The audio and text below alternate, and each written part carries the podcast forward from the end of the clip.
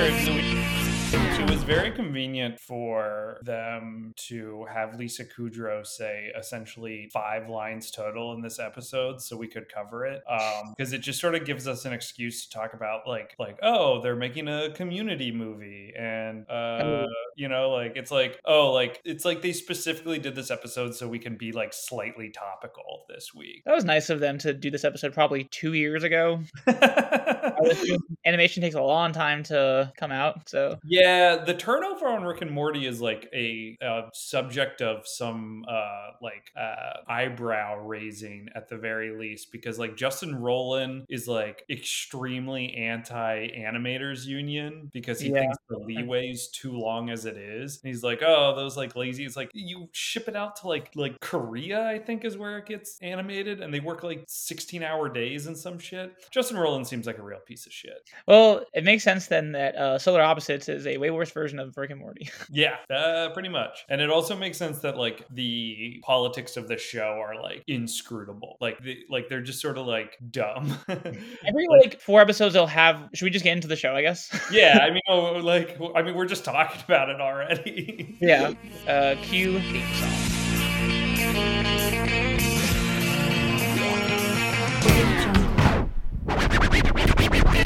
Well, where's Lisa? Lisa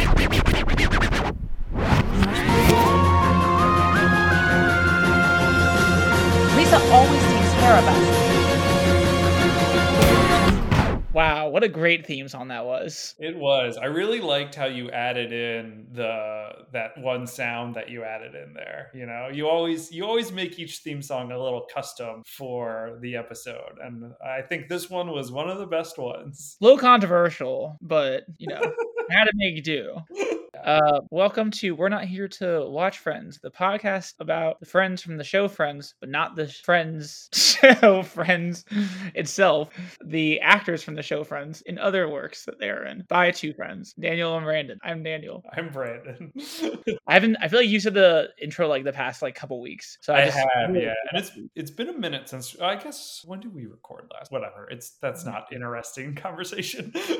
um, this week there were we're talking about the episode of Rick and Morty, which aired uh, by the time you're listening to this, like a week and a half ago. Um, but the show is also going on hiatus until like late November, I think. There's going to be like several weeks without new episodes. So it's the most recent episode of Rick and Morty in its sixth season. Uh, Lisa Kudrow was sort of in it. Sort of is very keyword. Because uh, basically, Jason Mraz, what a weird guest star. I know. I didn't realize that was Jason Mraz until after I watched the episode, uh, and I kept trying to place the voice because I recognize Dan Harmon. I guess is the the other one. And I was, I, I could tell it was like a, I, I couldn't tell if it was Dan Harmon or Justin Roiland doing a voice, but I was like, I know it's someone. Yeah, I, I thought it was maybe one of the writers because they really like they'll get like a good guest star for every episode, and then there's like three or four people who just do silly voices for every other character. And yeah, you Justin Roiland, I feel like is the most obvious one because when he's not doing the Rick or the Morty voice, he just does his normal speed voice almost always. Pretty and much. his Rick and Morty voices sound a lot alike too.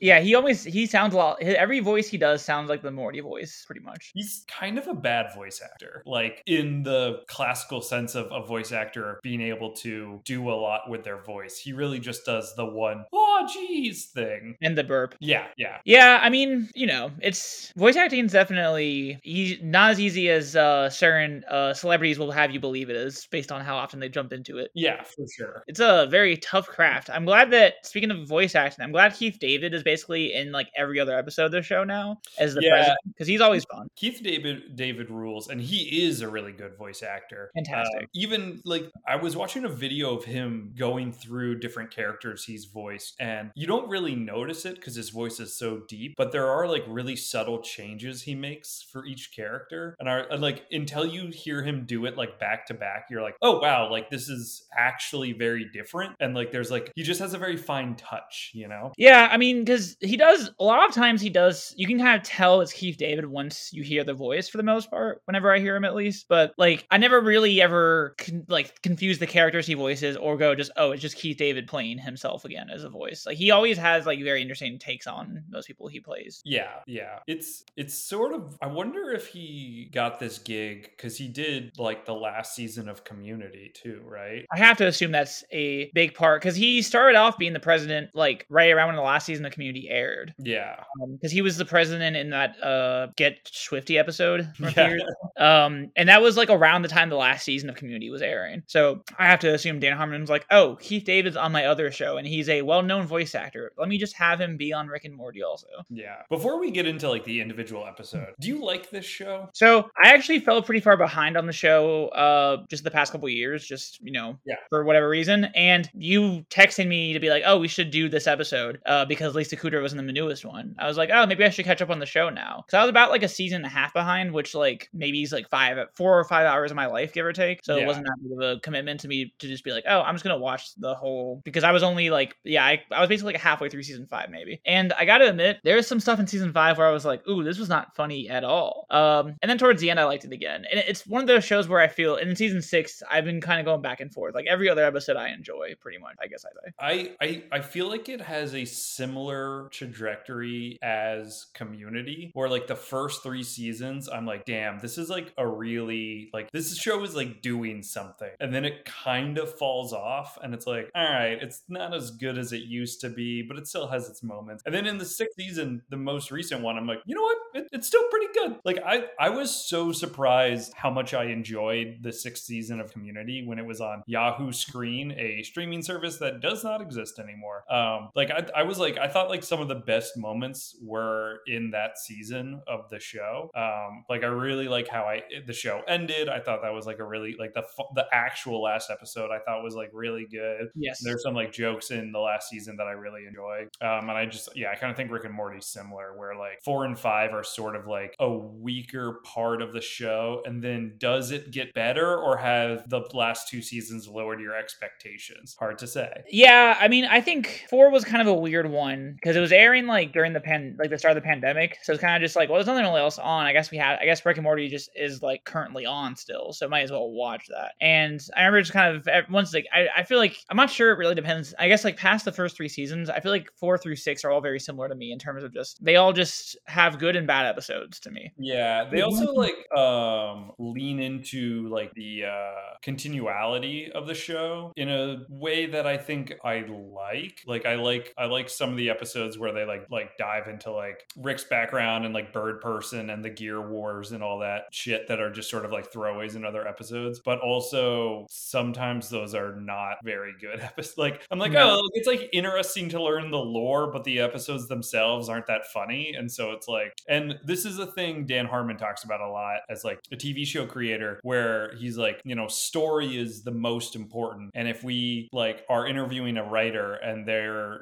more joke forward than story forward, we probably won't hire them. And I have long been on the other side of that when it comes to like if you write a comedy, you should be joke forward, you know, like the the story should should be a vessel for it to be funny. Um and I don't think that the joke like cuz there are episodes where I'm like nothing funny has happened in like like a full two scenes now, you know? And it's like you got you got to have a joke per page, man. Those are like the basics. Yeah, I so I actually kind of I feel like that method makes a lot of sense based on the shows he created because Community and Rick and Morty are best described by like the episode they're in. Like I feel like whenever I describe an episode, whenever I describe a scene from like Community, Rick and Morty, I can most of the time tell what episode it's in because it's very specific to the episode, the joke that that's being made, which I think is sort of a good thing in terms of just how much each episode like makes jokes based on just the identity of the episode instead of just like cracking wise cracks about the show in general. Um, it, but it also is bad in terms of if the if the story is bad, the jokes are probably bad too. Yeah, that's like like there's like the, the difference between like community and like say like 30 Rock. Uh two comedies that were made during the same time and two that are like absolutely like for me like kind of the pinnacles of like what a sitcom can be of like as far as like 30 Rock it's like you don't really remember what happens in each episode, but you're like this joke, this joke, this joke, you know, like sticks with me. And Yes. then community's like the exact opposite where if there's something funny and you try to tell someone who hasn't seen the episode, it's like this is gonna take like two minutes of me explaining why this is funny, you know? Yeah, it's tough to like. Community's not really a show you can like jump into that easily. Yeah, and I don't think that that's bad. I think it's good. Like it's good writing to have all the jokes be like so character specific, and it's like, oh, it's funny because they are like like in a way, Community is more of a sitcom than Thirty Rock is because everything is all the comedy is very situational. Uh, where Thirty Rock is just like a joke machine. Um, and Yeah. you know, it's they're both very very good shows. Um, I feel like uh, Rick and Morty always seems to try to kind of have it both ways, where a lot of times the A plot is very story forward and focused, and then the B plot sort of can be a joke machine sometimes. Yeah, it- Um, depending on what, um, like, what if the, especially in like the earlier seasons when it was like sci-fi adventure, a plot, b plot, family dynamics story, like then normally it was like, all right, we can mine the family dynamics for more jokes, or sometimes it'd be like, all right, this is a serious family episode, so we're gonna do a very silly sci-fi thing. Yes, that definitely uh, is a very common thing in the show. Um, Yeah. But like that's kind of the thing I guess the show tries to have it both ways, where they have a lot of serious moments and a lot of like I mean, because they never really have fully serious episodes, but a lot of their episodes would try to like have a serious ending to them sometimes. Yeah, I feel like especially like in seasons four and five, they tried that quite a bit. Um, but Yeah. yeah, I mean, I, I definitely go back and forth on how much I like the show because I very much liked it the first couple years. Like probably one of my favorite shows, like seasons one and two. Um, and then since then, I've kind of gone to the point where I usually just kind of fall behind on it and then catch up eventually and go, yeah, that was fun. I'm glad I caught up. Yeah, in the first couple seasons of it being like, okay, we're going to do like a classic sci-fi motif here, but then like halfway through, we're going to turn it on its head, and then maybe even in the third act, we're gonna do a th- like another turn, and like you know, it's like uh, one of the writers of the show describes it as like a thing, and then a thing, and then a thing. You know, you can't just do like, oh, we can't just do like a direct, like you know, we can't just like go inside. The example he was using in this article I was reading, like they can't just go inside a body like you know the Great Voyage. It's got to be like inside the body is like a theme park, and then you know like the theme park is being invaded by or like gonna fall. Like you know it's like there's like layers to like okay we're gonna turn the classic sci-fi thing and do something else, which works. But as the show goes on, the the turn just always ends up being like and Rick is an asshole and cynical and like actually is planning the destruction of this thing. Yeah, and I feel like that the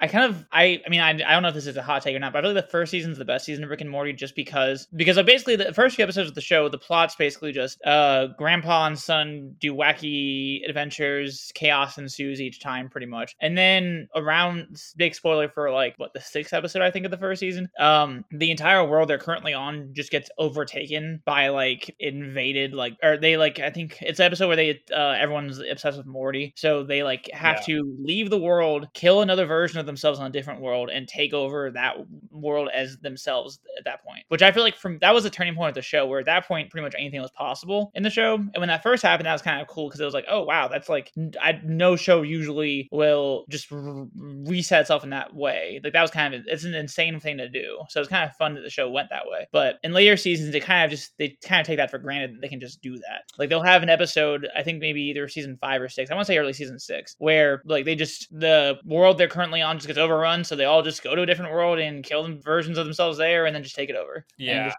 in the in the most recent season, they sort of try to address that with everyone getting reset to their like reset to their like original universe. yes. And I think that that episode really works because like they've just they the only way for the show to like last because otherwise they could just keep doing this like you know killing themselves and moving in is like they're like well we've decided that these versions of ourselves are like the family. And so we can't like we're even though two, three like half of us are from like different universes like we are sticking together. And it does it is like kind of nice that it's like okay they regrounded the show to give it stakes again because it's like otherwise it's just who gives a shit you know? And i think that sh- the show has always struggled with having any sort of real stakes um, because there's always that like oh we can just do this again or like who cares? There's like infinite numbers of you. And they bring it up constantly that there's like you know uh, infinite numbers. And like you know there's like two episodes a season where they like go to the citadel of ricks and kill a bunch of versions of themselves and stuff. Yeah. and so yeah it's uh, it's a they they sort of by opening up uh by opening up the endless possibilities they also wrote themselves in a corner for like the emotional stakes of the show um which would be fine if it was a show just without any emotional stakes but they want to ground it in a way. And so yeah they've they've never really nailed striking that balance Yeah, I do find like a lot of shows in this kind of vein where they try to be wacky and then have like emotional stakes in them usually just feel sort of like fake to Yeah. me. I feel like this show at least sort of does it in a way sometimes where it feels like they know what they're doing. But yeah, I mean, I trust I trust old Danny Harms. Uh, he's going to make no matter how long the show's on, it's gonna be like at least decent for the entire run. Yeah, I I don't doubt that. I mean, it seems like a show that you kind of like once you kind of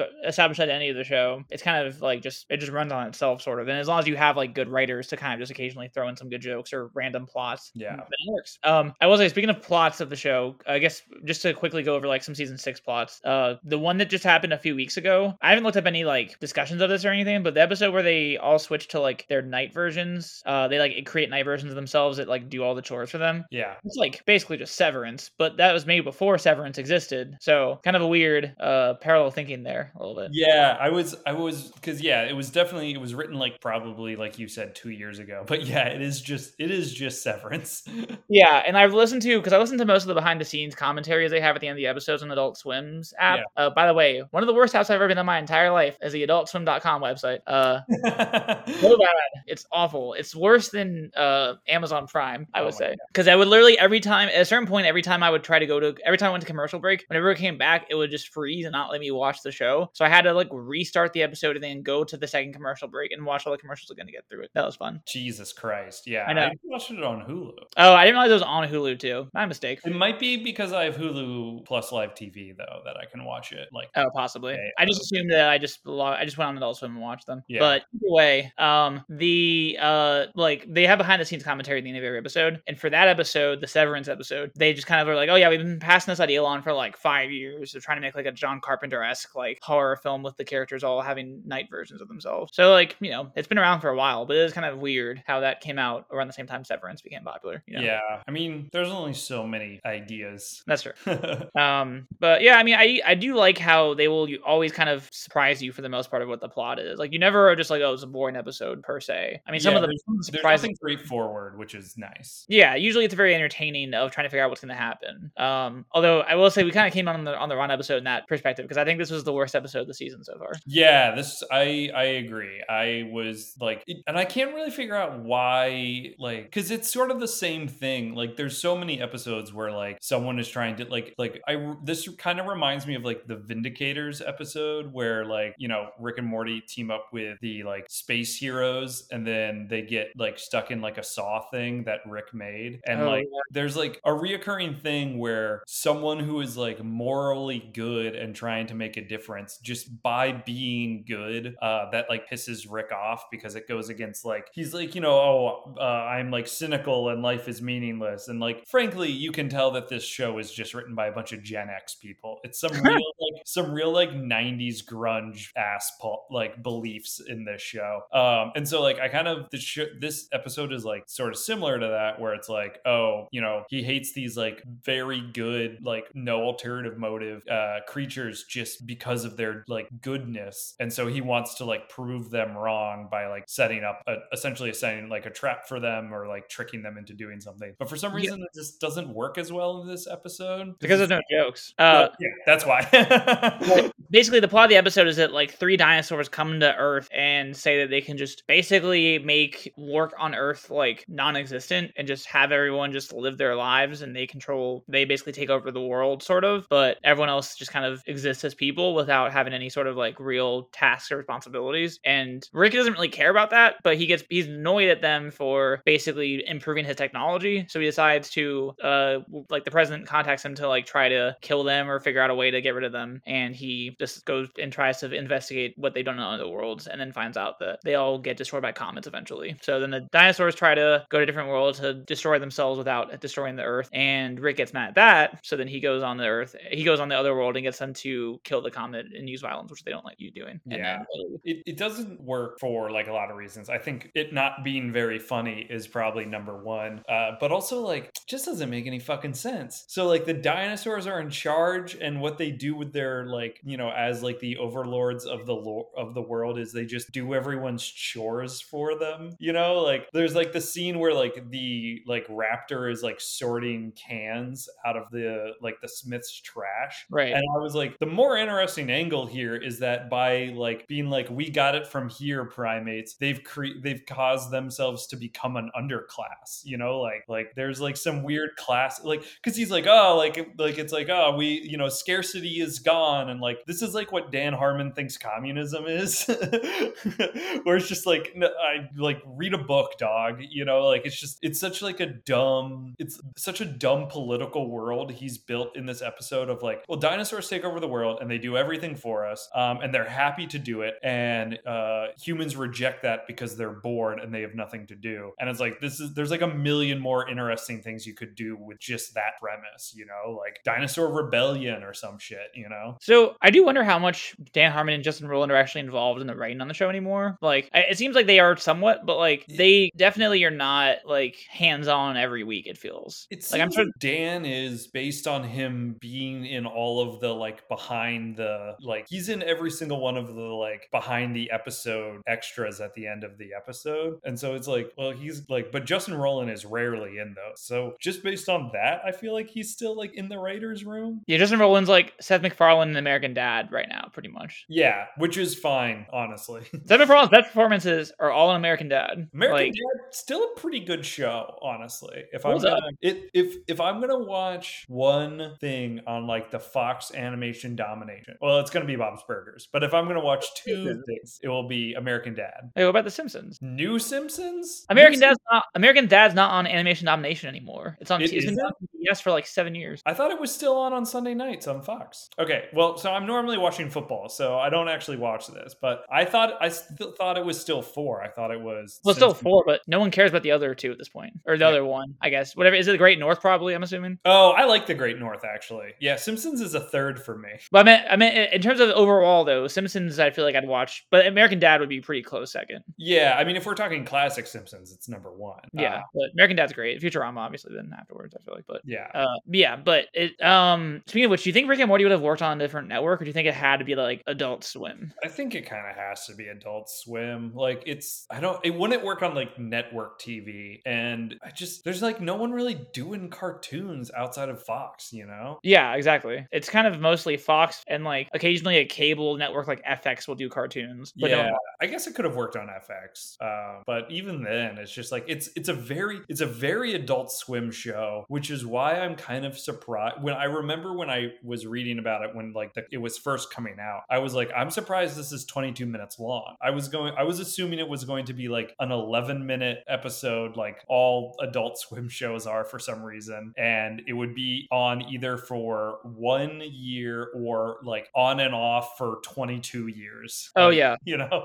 I remember when I when the show first came out, like because I obviously I started watching it as soon as it came out because Dan Harmon was a creator, so I was Yeah. like, well, I'm gonna watch it then. Um, I remember really enjoying it and like kind of convincing some of my college friends to watch it, and some of my college friends are watching it on their own too. Um, and so like it kind of became like the like discussion show at least amongst my friend group in freshman year of college because that's when the first season came out. Uh, but like at that point it wasn't like a massive hit yet. I feel like maybe the next year it became kind of a massive hit. I want to say, and then Yeah. like obviously by the time like a few years later, once they had the whole Szechuan sauce thing, it became like Oh, pop culture.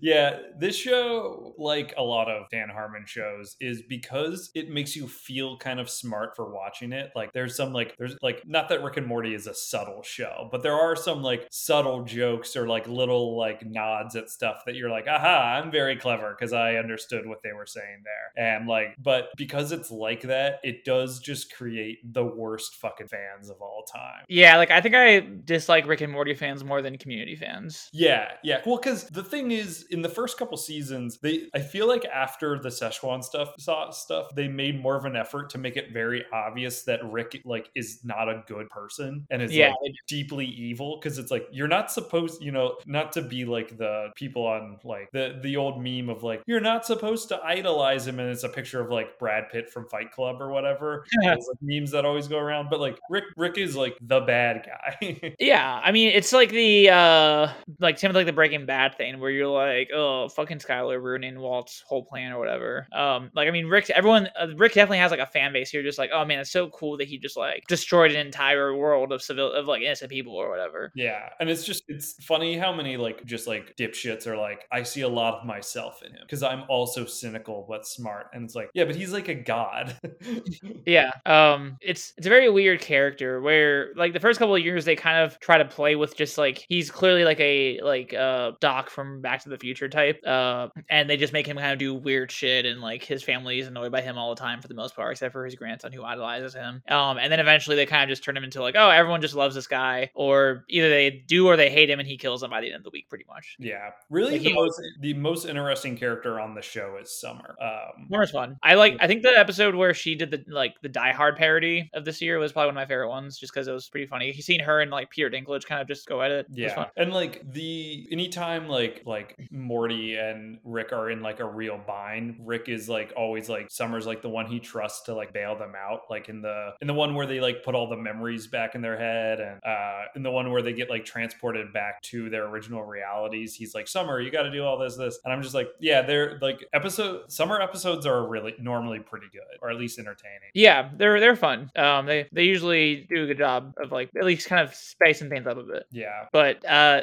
so kind of you know off the good voice acting from Peter Dinklage, uh, Lisa Kudrow and Jason Mraz kind of just I don't know what they were doing here. First of all, Jason Mraz just on his own is like what weird to do voice acting at all. He must have been a Uh, fan of the show, right? Like he had been a fan of the show that like reached out or something, and they were just like, yeah, why not? Yeah, that that's got to be like what happened because they both have like maybe 10 lines between the two of them. They barely say anything. Yeah, like Dan Harmon's character as the third dinosaur says more lines than like both of them combined. Yeah, yeah, exactly. It's very kinda weird. strange. like a lot of times, like whenever you have like a big guest star on like a uh, uh, animated show, if they have like a group of people with them, typically they're like the leader, and then like the other people in the group are like the recurring voice actors who are on the show. So it was weird to have that like not be the case this time, where the leader of the group seemed to be Dan Harmon, and Jason Mraz and Lisa Kudrow would just occasionally butt in and say something else. Yeah, it's It wasn't usually a joke. it was very bizarre. I remember I was watching this like as it was airing and like just did the did the um like Leo like pointing at the the screen thing from uh Once Upon a Time in Hollywood uh Right. where I was just like holy shit why is Lisa Kudrow in this and then she doesn't speak for like 15 minutes after her first line and only says something in like the last scene and she's like why is she in this Yeah, it doesn't make any sense. yeah I don't get it. I feel like we discussed on the previous episode. I want to say how good of a voice actor she would be. Um, I think that was her we discussed that for, and Yes. you know, basically predicting this to happen. Um, but she didn't really. I mean, like, I think if they gave her a good role, she'll, she's gonna like nail it. But for this, they're just like, all right, you're dinosaur number two. yeah Five lines, only one of them is kind of a joke. Yeah. Um yeah, so we both don't really like this episode, but was there was there anything that like did like work for you? I there were two jokes I liked. Uh, this show basically is just full of references to things that I like a lot of the time. So whenever that happens, I'm always like, hmm, fun. Uh, like when they had like the robot like waiter in the bar in like the restaurant that like Oh. was basically like a was that like a House of Cards parody or something? I guess right. Very much so, yeah. So like they have a House of Cards parody where they have like a like a you know owner of a restaurant who still working despite like the uh, no one having to work anymore who serves Keith David and Brick uh, when they're trying to plant, plot their overthrowing of the government pretty much. Or I guess it's House. Of, I've never seen House of Cards, but I know they go to a restaurant a lot. Uh, And like then it turns out the ro- it turns out like the waiter is like a robot, and then like Keith David says, "How often you are you Westworlding me?" Or whatever. Yeah. Kind of like when this happens all the time, which is kind of funny. Uh, mostly just because it came the way that it came out, Keith David's mouth was funny. I feel like if it like was anyone else, the delivery might not have been there for me, but that was fun. Yeah. And then they make, they make it like a Tony Hawk Pro Skater 3 reference at one point. That was up my alley.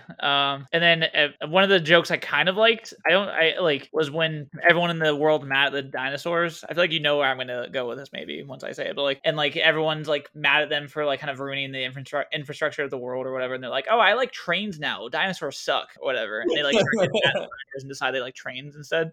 That was kind of funny. Um, I, I really liked I really liked when the dinosaurs land and the guy's like, uh, if if you know if they want to take over Earth, they'll have to go through Egypt first, and they can ask mummies how that went, and then the dinosaurs come out, and the guy goes, "Mummy me."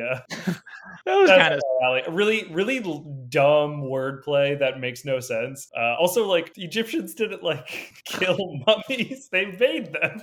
like the that all works for me because I'm like, yeah, that's just stupid, and I like a joke that's just dumb. Uh, and the other thing that I thought was really funny was like when uh, Jerry is like getting ready to print his manifesto, and you see like him like clicking through, and he has like a Oh. file called like delete this, and then it's like you know manifesto, manifesto underscore final, manifesto underscore final final. And I'm like, that's classic. That's like classic how we all keep records. Uh, love that joke. It's a very writer's joke. Yeah. Uh, And is it even fun? I also liked how he tried to click on like the wrong end of like the file, so it didn't actually click for him. So he had to go over and click somewhere else to get to work. Yeah, just just classic uh when you're leaning over a coworker's shoulder and you're watching them use a computer and it's driving you insane how bad they are at a computer.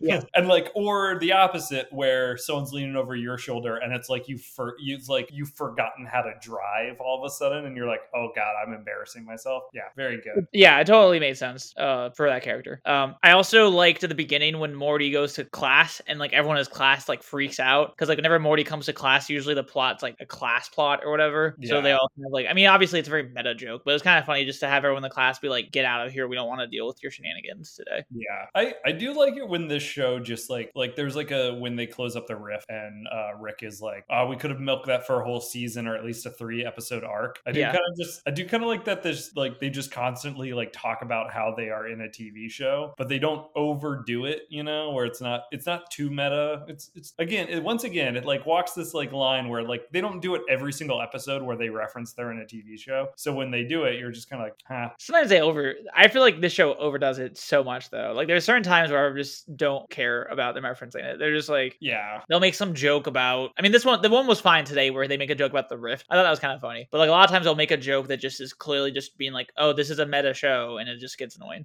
um, yeah, it definitely thinks it's more clever than it is. Um, Yeah. But that's also appealing to the fan base, I would say. Of yeah hey they're nailing it in that regard Yeah, definitely full of people who think they're more clever than they are. pretty much uh speaking of so i guess going back to the principal real quick speaking of meta shows uh the principal's uh voiced by brandon johnson uh, he's been the voice of the principal the whole time pretty much like the show's been on and uh i, never i don't know if you i know him mostly from uh ntsf sd suv do you ever watch that adult swim No, I didn't. That's another Adult Swim show, though, right? Yeah, it's like a parody of like the CSI, like NCIS type shows with like Paul Scheer and June Diane Raphael and Brandon Johnson as the main characters. And I thought it was very funny. It was like a two season or three season show or whatever, but it's very funny, very dumb. Um, but I think that was probably my first Paul Scheer exposure, maybe Oh wow. because it came out like in 2011, and I didn't watch the league at that point. I watched the league maybe like a year or two after that. Yeah. What is Um, what is your favorite Adult Swim show? Um, I mean, honestly, Rick and Morty is definitely up there. Oh, okay, but like not Rick and Morty. Okay, well then Rick and Morty, I think probably. Uh, so I, I feel like I guess early Boondocks is up there for me. Oh, I forgot Boondocks was on Adult Swim because I was gonna say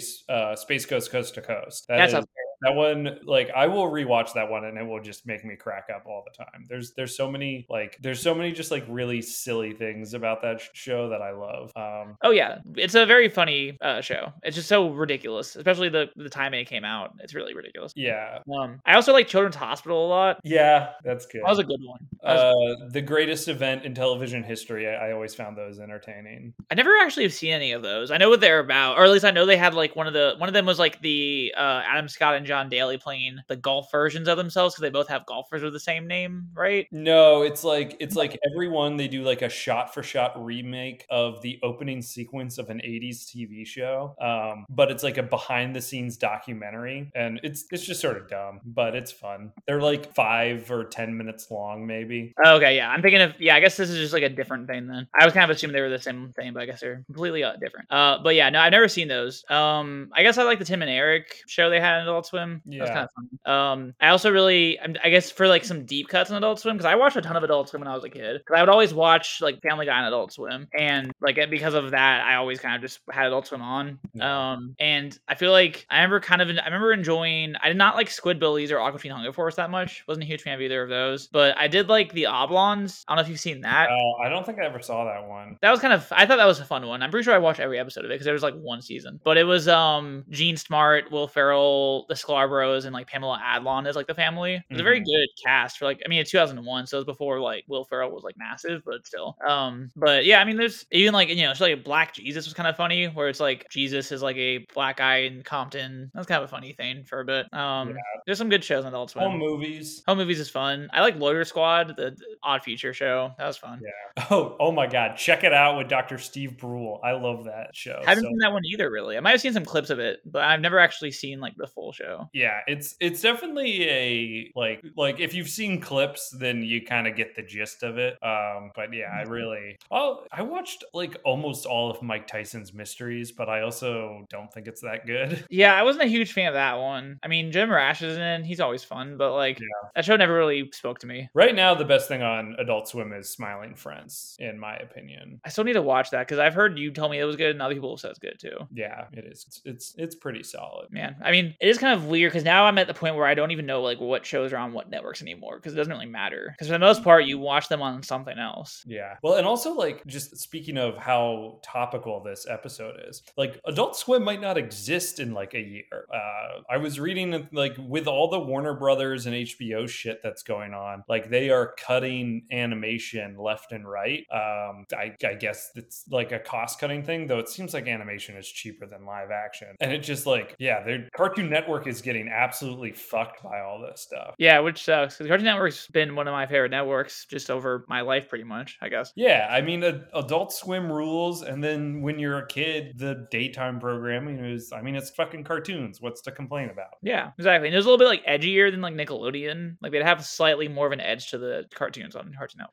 Yeah, Um, but yeah, I mean, I feel like Rick and Morty's gonna survive that, but probably no other show will for Yeah. on Adult Swim, which Yeah. kind of. I mean, Rick and Morty has sort of turned into like you you go write a couple seasons of Rick and Morty, and then they like let you write Avengers or like She-Hulk Attorney at Law. Like everyone who's been in like Dan Harmon's orbit ends up being a Marvel person, which is funny that Dan Harmon hates Marvel movies. Yeah, they have a whole sequence in this episode where they just trash Marvel movies, pretty much. Yeah, but like the Russo brothers, you know, they they directed Community episodes. The head writer of She-Hulk wrote for Rick and Morty. I think had a podcast with Dan Harmon for a while. It's very strange. Um, the guy who wrote Captain America wrote Community for a while. Basically, yeah, all these people. Captain America guy, um, the weren't weren't the Russo brothers Captain America? they directed it, but I thought the guy who wrote it was um, Chris something or maybe. Oh, did he write that? I feel like he wrote something, but I don't know if it was that. He wrote a Marvel movie, but I don't remember. I also don't remember his last name. So this is, you know, another great example of my research I do on for this show.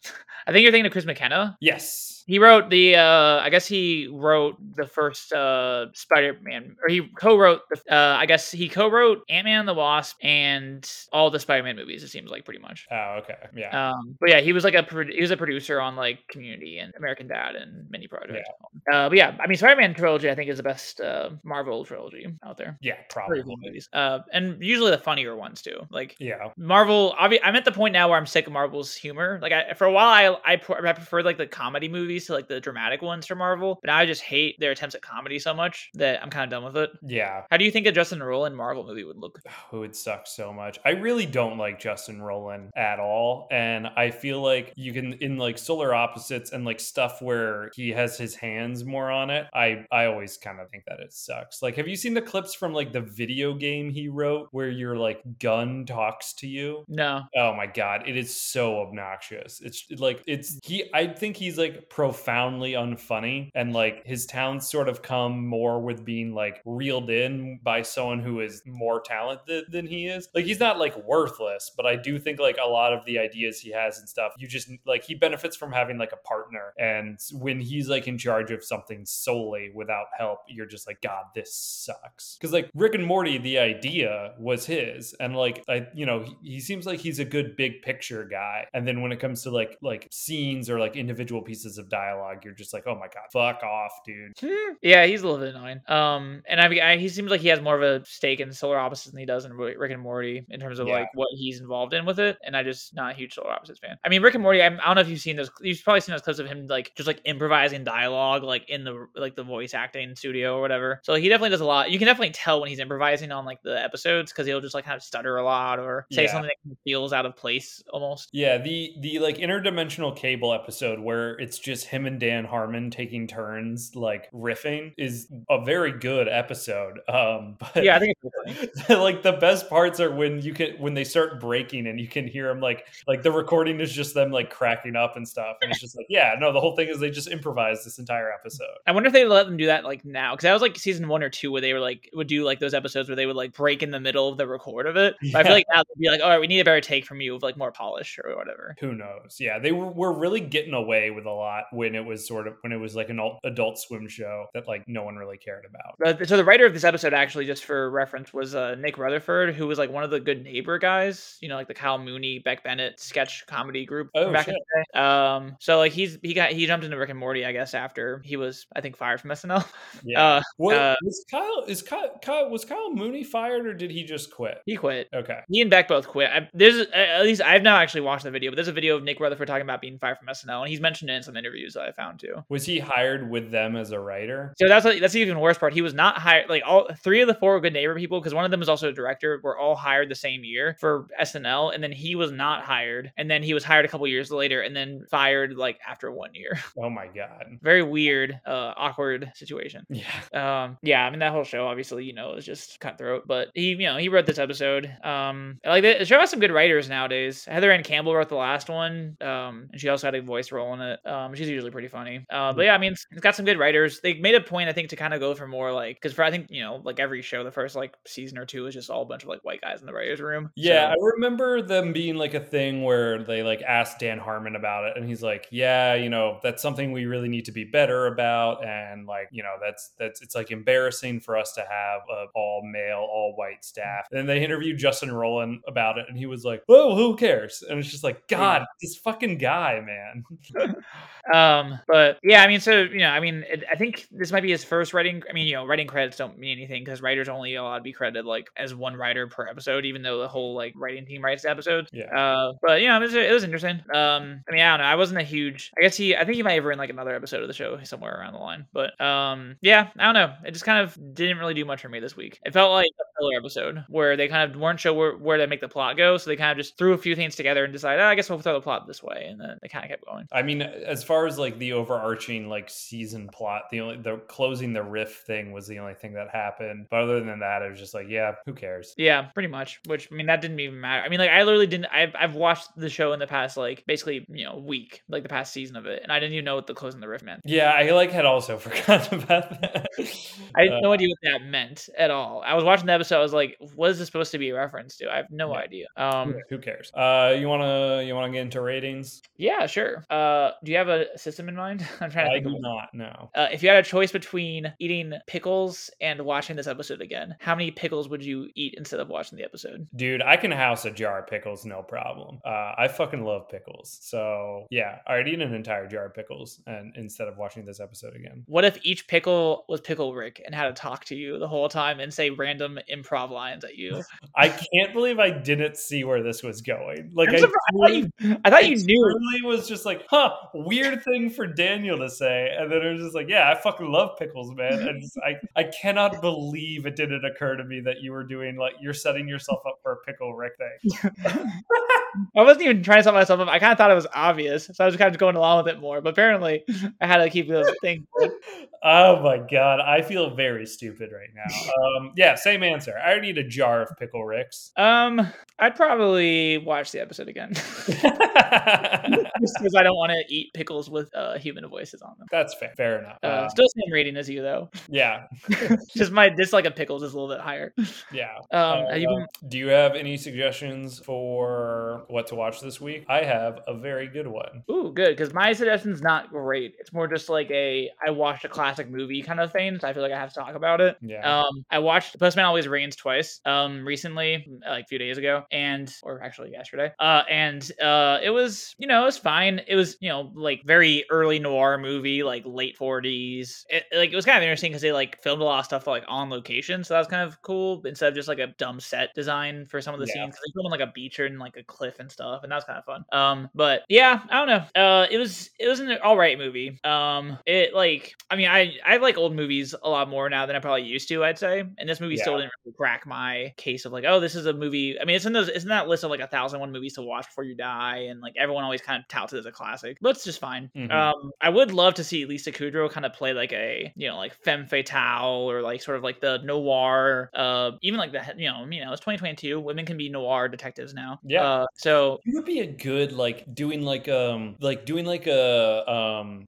Dead Men Don't Wear Plaid type like noir comedy. You can really like you can really picture her in like like the hat and the trench coat type thing. Yes. Dead Men Don't wear. Do you do you know the movie I'm talking about? It's a No. Steve Martin movie. It fucking rules. Um, where looks it's, it's a black and white noir movie starring Steve Martin, but it's like a comedy and it's very slapstick and silly. And I could see her doing something like that. That does sound pretty fun. Oh yeah, uh, yeah. I, could- I could definitely see her like because she feels like she's like she can definitely ham it up in like a fun way when she wants to. So I could definitely see her nail that kind of role. Um, but yeah, I mean, it was a fine movie. I mean, it was so I don't know if this is a spoiler for the movie that came out in 1946, You but can just say it. So the end of the like it's really funny because like I mean the the movie doesn't really kind of go out of its way to be like I mean it has some exposition it has some narration which I hate uh and at the very end of the movie the main character goes on like a or one of the main characters I won't reveal who's alive and who's dead goes on like a two minute like ending conclusion monologue about oh I guess this is like the postman. Whenever he comes to your place he always comes twice and the second time you hear him or whatever. And I'm like just fucking say the postman always rings twice and just end the movie. Just say it. And they don't even say specifically the postman always rings twice. I was so annoyed. It's your hatred of like uh voiceover like you kind of have to carve out an exception for like 1940s noir movies that's Well, that just- last part's not voiceover, to be fair. That was like just Oh, him talking to somebody else, which made it even worse because he's just going on, like a two minute rant to someone talking about the postman raining. And I'm like, this is just a way of tying this into the movie title. Like, this is not it felt kind of like forced. Uh, Yeah. but I do hate voiceover. And I, I know 1940s noir movies, I have to carve an exception in those. Like, I have to. yeah There's no way I can't, but still wasn't a huge fan of it. Well, and also they do a better job in those of like using VO to move the plot forward. A lot of Right. times you don't need it, which is why it's annoying. But in those, you kind of do. Yeah, especially because they they couldn't film as many scenes back then, so they're like, all right, well, we have to we have to like describe what happened in the two weeks in between like this scene and the next scene.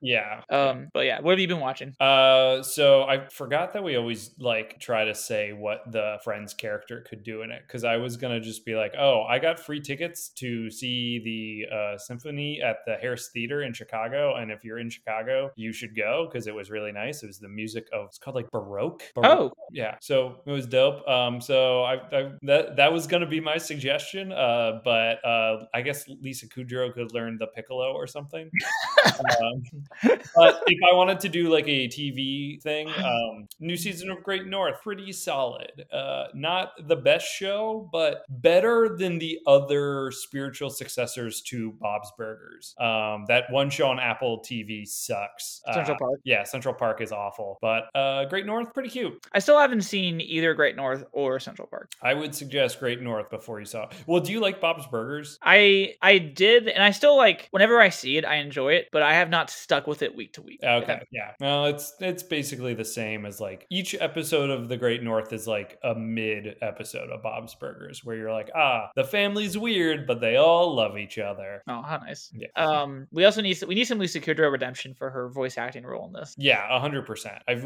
of the friends, I just feel like she's the one who has like could be doing a lot more. I feel like everyone else has sort of landed about at the career they deserve post Friends. Um, but yeah, she she's like sort of underrated for me. She's incredibly underrated. Of everything we like, pretty much so far, everything we've watched, she's had like the best stuff. Typically because of her role in it, and like when she doesn't, when her movie sucks, she still at least is like good in it. She's consistently the best part. Yes. Yeah, I wouldn't say her movies are consistently the best ones. We've watched a lot of real garbage that she's in, but she's the Well- best part in her bad movies. That's true. Yeah. That's probably a better way of saying it. Like she's usually like I don't think I've ever been like, oh, Lisa Kudrow sucked in this movie. Yes, yeah. Where the other friends, I'm like, yeah, they're not very good actors. Yeah, I mean Courteney Cox I still like also too, but the other Yeah, four, yeah. you know, they have some hits and misses. I think in general we just like the women more than the like. Like it goes like Lisa, Courteney, Rachel, I would throw Matthew Perry? Perry.